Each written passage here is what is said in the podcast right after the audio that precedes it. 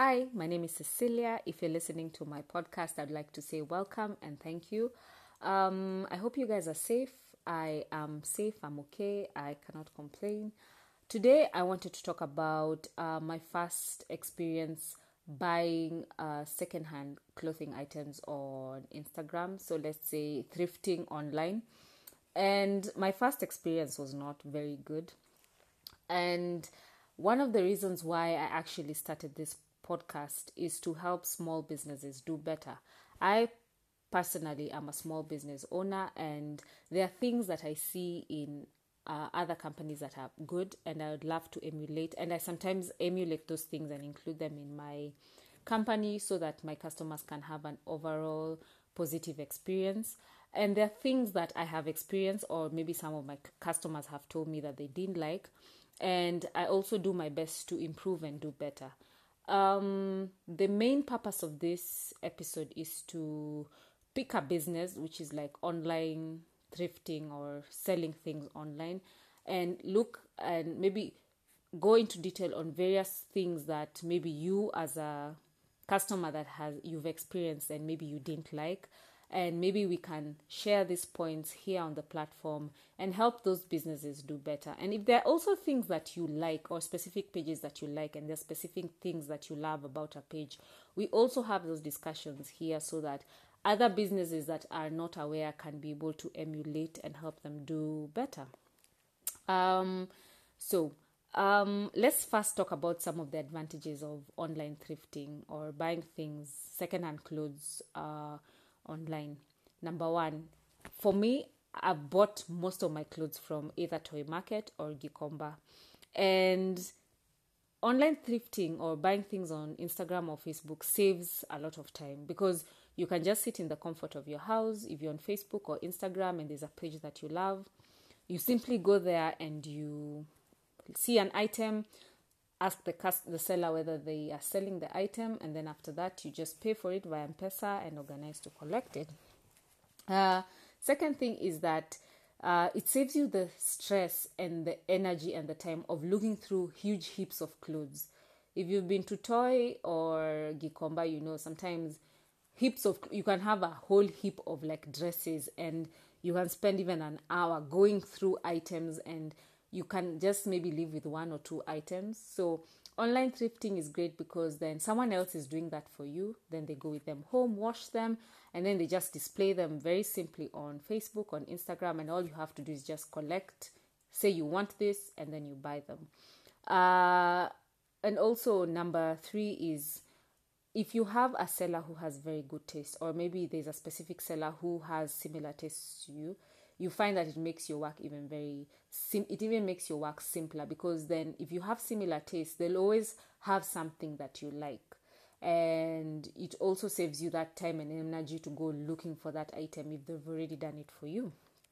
Um so online thrifting is a business that is not going to die anytime soon. It's thrift it's booming and will continue to boom especially like now with covid and people are too scared to maybe leave their houses and go shopping. If someone else is doing that for you, it's a plus. All you have to do is just go collect the item from whatever the seller tells you. And just to mention, for example, um, if you if you find that you have a good taste in something, for example, shoes, maybe you always have nice graphic t-shirts, dresses and skirts like that online thrifting can be or selling things online can be a business you can get into. I always tell my friends and i'm always telling people do not ignore a skill that to you it might look like it's just uh it's just a small thing like i'm just i just know how to collect or i just spot nice t-shirts. To you might seem like something very small but not everyone is actually has an eye for good quality things so if you find that you're actually maybe your friends are always telling you, I like your t-shirt, I like your shoes, or I like your skirts, maybe you can think about doing this. Maybe you go to if you shop at Gikomba, let's say for example, and maybe you love skirts and you find that you always find excellent skirts. Maybe you can start with five and then you start maybe open a Facebook or Instagram page and maybe start marketing to your friends and sell to them and it can pick up from there. Anything is a business. Do not ignore whatever skill that you have. If you have an eye for detail, that eye for detail can help you make money one way or another. When I was in campus, I know my sister used to sell sneakers. She loves sneakers to this day. And specifically when she was in uh, campus, she used to love Converse. And so on Tuesdays, she used to go to a specific guy who used to bring uh, Converse in wholesale and should go there and collect like five pairs, come with them home, wash them, and then share, just take photos and show her friends. And somehow every week she used to sell, if not all of them, at least three out of five pairs should always sell them. Sometimes I would also see a pair and I would buy the pair from her or my mom or my aunt, anyone. And that's what I'm saying. I'm just encouraging you. If you think you have an eye for detail, maybe you can give online thrifting or secondhand uh, online selling a thing. Uh, what is it called? Give it um, a shot. Yeah. Um, so back to my story. So a month and a half ago, I saw an item on Instagram. I have never bought anything thrift from Instagram or Facebook. I'm not even active on Facebook. And so I saw this nice uh, item, and uh, it was around. I remember it was eleven thirty at night. I was really tired. I was not tired. Let's be honest. I was watching Netflix, and I was like, oh, "This item looks nice." So I see the price was three hundred shillings. So what I do is I text, I DM the. Actually, first I wrote on their comment section. I was like, "Oh, hi, is this item available?" And they said, "Yes, it's available." So I went straight to their DM and I told them, so where do I send? Uh, like, do you have a number? Like, where do I collect? So they told me, yes, uh, this is where you collect and this is where you pay. So for me, because it's just a habit I've picked from work, like I always reconfirm with someone before I make any payments. So I just asked them, so I'm sending 300 shillings to this number. And they said, yes. So I sent via M-Pesa and they told me this is where you're going to collect the item. Um, so the next day, I'm just uh, mark you. Okay, something I should say. I was not following this page before. I just stumbled on the page, looked through their page, and then saw something that I like, and then just decided to uh, order the item, and then I followed the page. So this was this page was very new to me. So the next morning, I'm looking through the page to see what other items they might have that maybe I might be interested in. And then I decided to click their stories because I'd not clicked their stories the night before.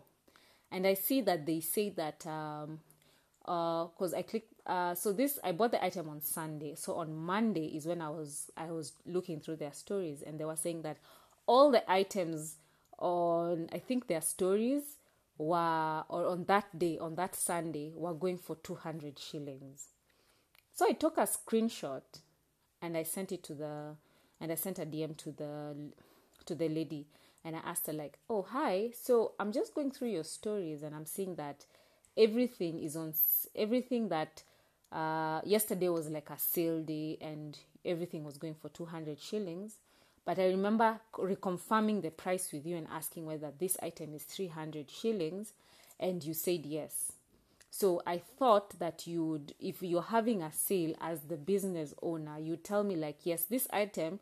If you see our page, you've written 300, but today is a Sunday. We have an offer. You can get this item for 200. I thought they would inform me, uh, but they didn't. They just told me yes. So I told them like, uh, I didn't know about it, and you know, I just feel a bit like you should have informed me because I I asked you before I made the payment.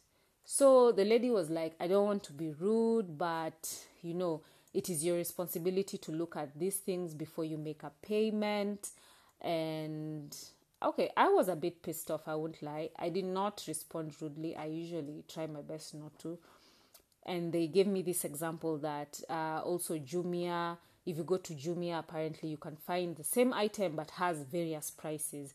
So it's up to you as a customer to make the effort to find which is the cheapest price. So I was like, okay, I do not know about Jumia and all that because I also don't shop at Jumia. I know they were my clients, but I don't shop at Jumia. But I just thought, you know, it's like they would just inform me, like, hey, yes, this item is 300, but since you're buying it today, we're having a sale, it's 200.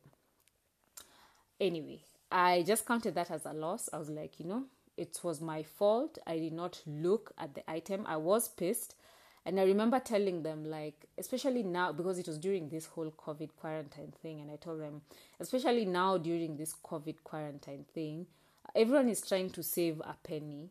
It would only be kind if you would just mention it that there is a sale so that I'm aware. And because I also, I, they also didn't know if I'm a long time follower of the page or not. I was not. I just followed that page that evening and I bought that item that day. That was my first time finding the page, finding something that I liked. I had not known about that page before. Anyway, so that was my experience. So I counted that as a loss. And obviously, on the page, when you read the buyer, most of these businesses I've noticed say no refund. So I knew that there's no way I'm going to get my 100 shillings back, the extra 100 that I'd paid. So I was a bit pissed. I was like, you know what? It's okay. I just told her it's fine. I unfollowed the page and that was it. I just told myself that next time I want to buy something, I just take myself to Toi market and buy. I don't need to feel the pressure to buy something from online. That is what I told myself. I'll just revert back to my old ways. And I don't know if any one of you have had any bad experiences or not so pleasant experiences buying things from people who sell secondhand items on on Facebook or Instagram, I would really like to know. Uh, my biggest issue, to be very honest with this, with my experience was that I had asked before I made the payment.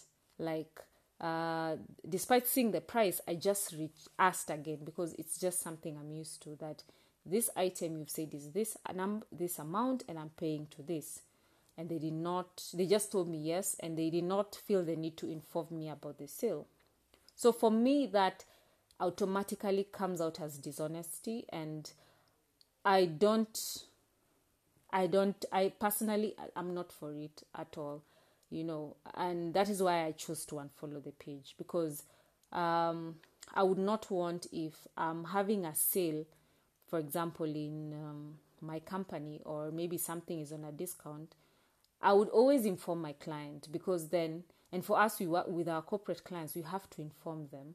Even if they don't know, just tell them. Because my queue, people are busy, people are doing many things. Sometimes maybe people don't have the time to go through every aspect of your business to know that there are sales because they are dealing with other things. So I would inform my client. And I personally felt that was not right. And from my personal experience, I would say that if I am buying from you and you're having a sale, or if your customers are buying from you, and maybe you're having a flash sale on that day, tell your clients they will actually appreciate you for informing them because they are saving a 50 shilling or a 100 shilling that they can use to do something else, and that makes a customer come back, you know, because I do not assume that all the people who've been following you have been following you for years. Sometimes someone just follows you at that time because uh, they've seen something, or maybe they don't even follow you, they've just seen something they like and they want to buy from you. And if their first experience is not as good, chances are they might not come back. Uh, another thing that I've noticed is um, most of these uh, thrift pages have the whole no refund everywhere. I see it everywhere, and mo- I see it in most pages, and I get it.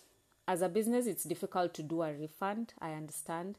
But why not come up with an option like maybe in your next item, you can buy that item maybe 50 shillings less, or if you paid an excess of 100 or maybe 50, you can tell that person, I can pay, you can pay maybe 50 shillings less of that's something. That will encourage someone to come back. But if you tell someone, no refund because sometimes even when you're doing m-pesa you can send someone excess money by mistake. People make mistakes all the time. Then you tell this person i'm not going to refund you. Honestly like that if that was a genuine mistake i think it is only right for the business to either refund the person or tell them that in your next item that you buy we're having this maybe i'm going to maybe as a business you're like i am having these new jackets or new shoes coming out i'll send you photos you look at them or look out for these items if you find something that you like you can pick them so we can be able to clear the debt. I think that would be a better option instead of telling someone no refund at all. Uh, and then this past week, also, I've been seeing people doing a meme about inbox for price or DM for price.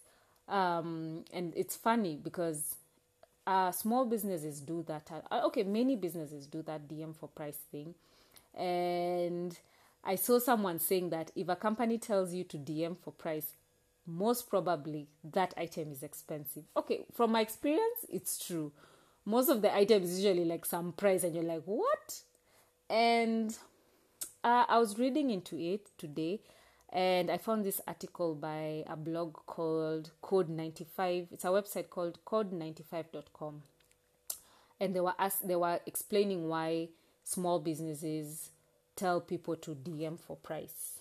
So apparently, um, the Instagram algorithm uh, is alter was altered where they do not sh- share your original post. Let's say your latest post. They don't share your latest post to the feed, but they share the post with the highest engagement. So sometimes you can see on someone's page that you a picture is shared on your feed, and when you click the picture, you find that it's not that person's recent picture. Maybe it's a picture from a few weeks back, and that's apparently how the uh, algorithm for Instagram works. So this article is for June 2018. So I don't know if this algorithm is still the same way, but apparently, what that means is that um, when you when you're when for example people keep DMing you for a price, asking you how much is this item, how much is this item, how much is this item, it creates more engagement, and therefore there's a high probability that that